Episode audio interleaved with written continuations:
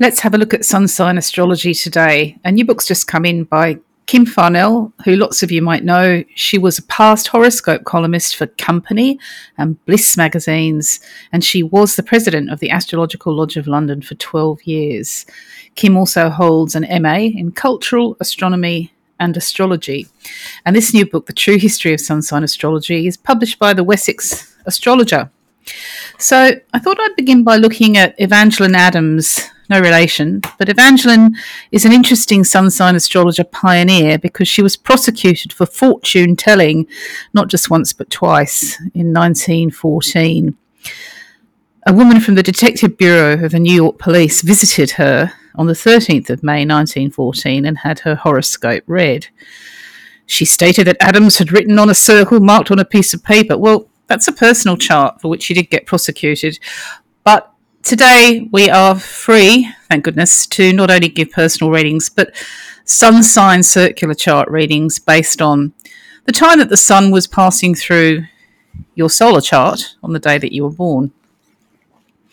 Now, sun sign astrology is regarded by some people as being inferior to natal chart astrology. Not so.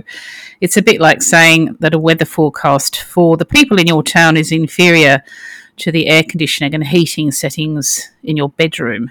They're both related and similar, and one's not particularly better than the other. You just have to read them on their own merits, and a sun sign forecast is like a weather forecast, really, which is why I created the phrase Aries weather or Taurus weather or Gemini weather a few years ago now. It's just like watching the news and knowing what's coming. Sun sign astrology did exist in the 18th and early 19th centuries through popular press and popular fortune-telling books.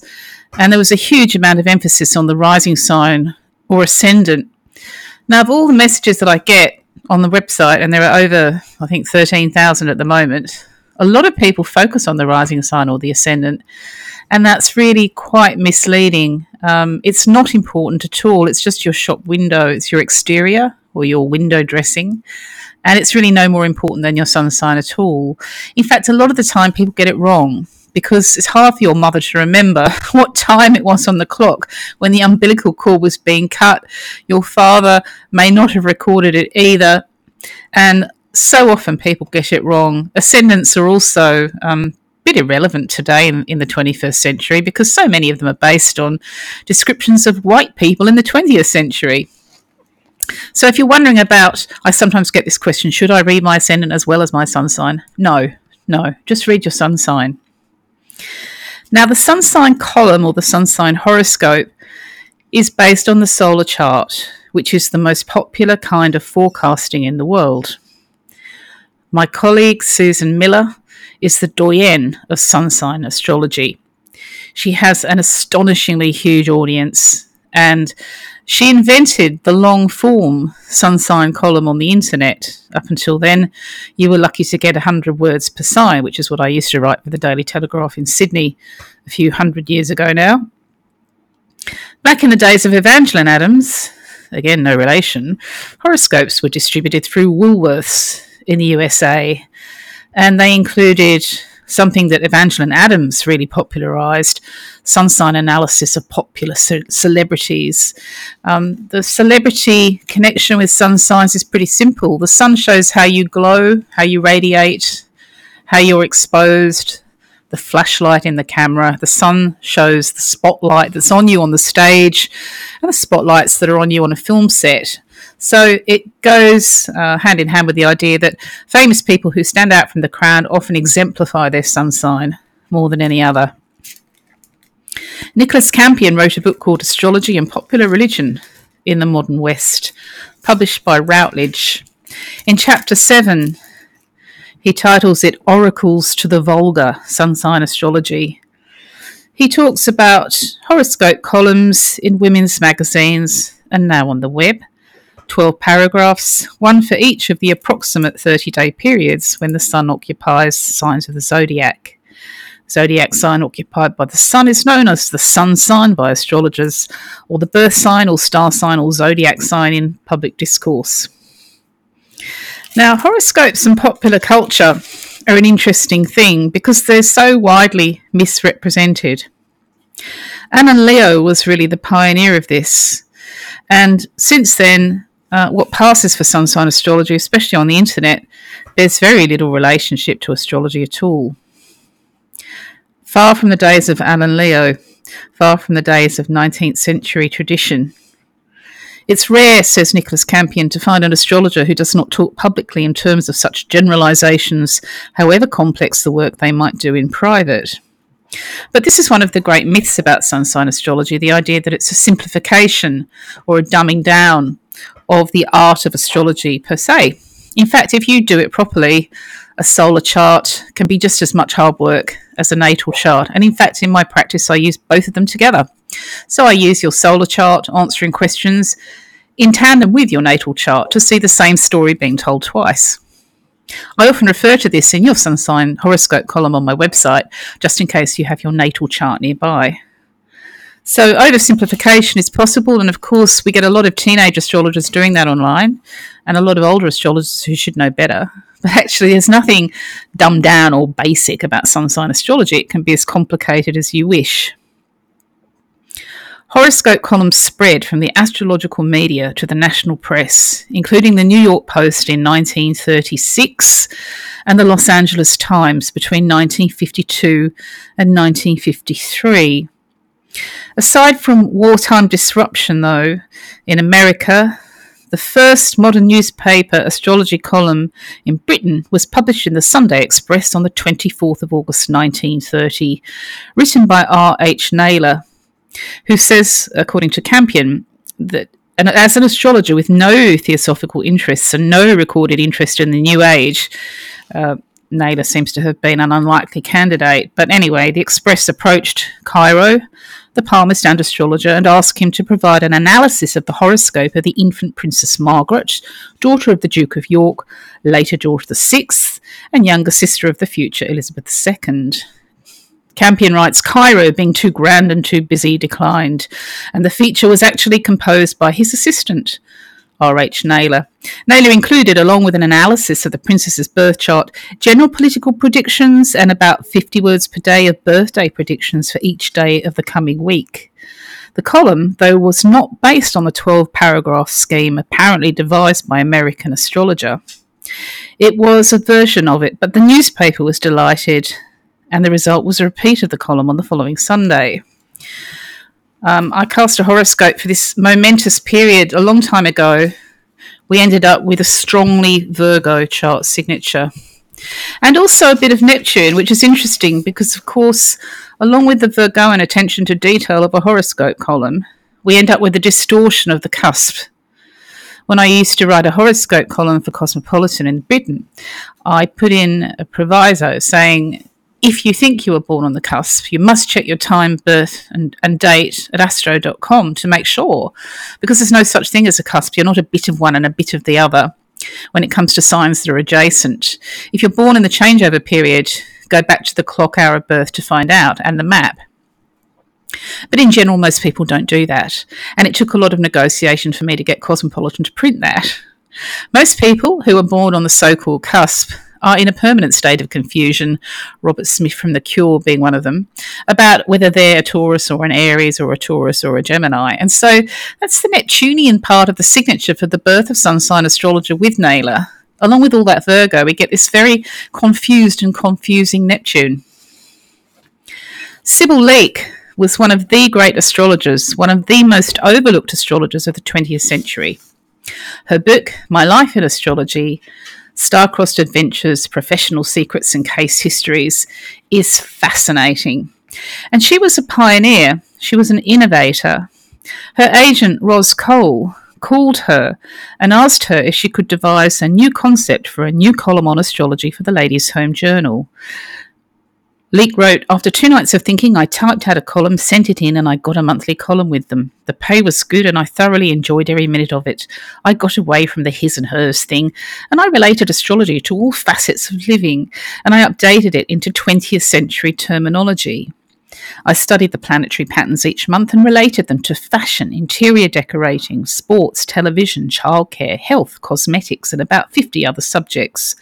The column was an immediate success, and the first month, in the October issue, won an award from the New York Directors Guild for the best new approach to an old subject. And that's the challenge for solar chart sun sign astrologers. How do you reinvent the horoscope wheel? One way of doing it, as I've discussed, is to read the natal chart and the solar chart alongside each other to find the same story told twice. Now, that can be very interesting because the solar chart or sun sign chart will show you your public self and visible life, and your natal chart will show you the hidden private story behind the scenes. Debbie Kempton-Smith, one of my favourite astrologers, wrote Secrets from a Stargazer's Notebook many years ago, but it has a terrific chapter called The Sun, Where Are You Going in Life? She wrote, the sun is the most important part of your chart. Know it, struggle with it, and you'll feel rich and happy inside. The sun shows you what you're good at already. You'll get better at it if you keep on practicing, for the sun tells you what you are learning to be. Ignore it and you'll never be happy. The catch is it takes a whole lifetime to get it right. The sun shows your pot of gold, the gifts and talents you have at your fingertips. Polish up your sun thing every day.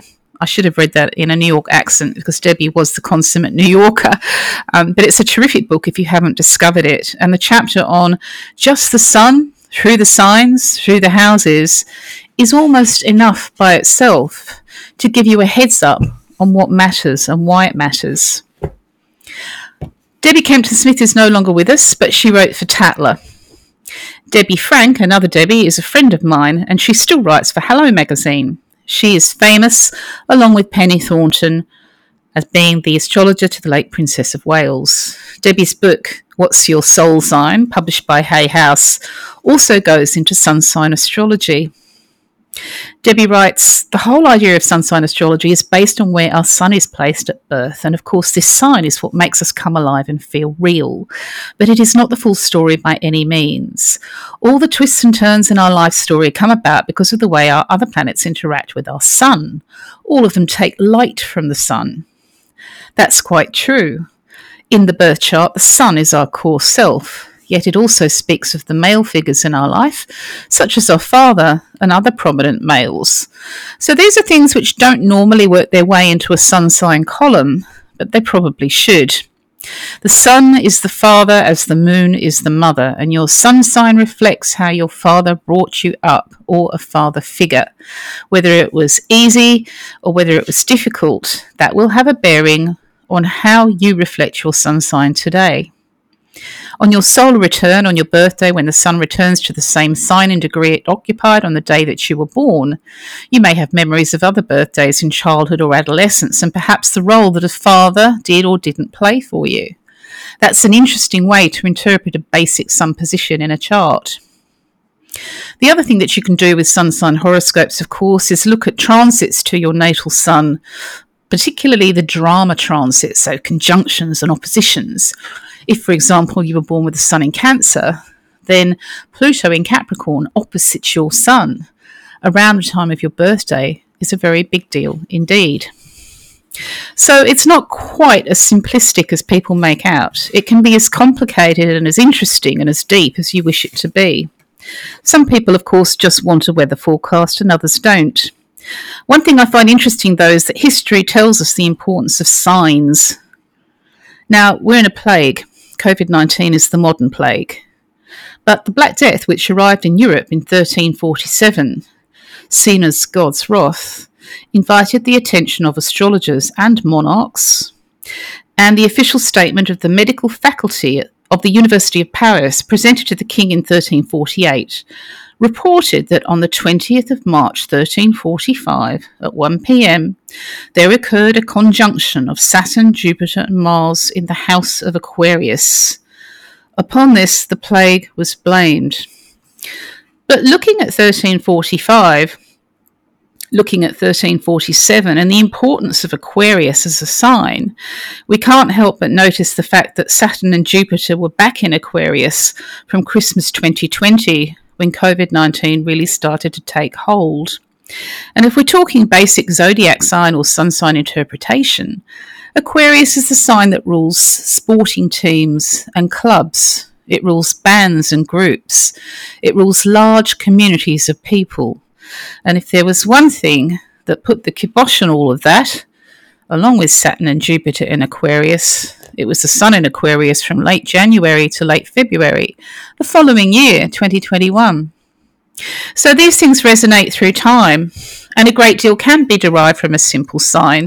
The fact of the matter is that Aquarius is the sign of the group, of social life, of friendship, and thus in the 2020s, a sign that alerts us to transmission within a group. Without social distancing, how is that football crowd ever going to get away without infection? So there's more to the basic 12 signs, perhaps, than meets the eye. I think if you're going to look at sun sign astrology as a way of interpreting your chart, just for yourself, or whether you're going to do it professionally, it helps to go back into the history of the 12 zodiac signs and the cycles all the way to the 1300s, if necessary, to really get your grounding and to understand that there was a reason why the old astrologers pinned those patterns on those constellations all those years ago. What's Your Soul Sign by Debbie Frank is published by Hay House, and the new book, The True History of Sun Sign Astrology by Kim Farnell, is published by the Wessex Astrologer. Thanks for listening.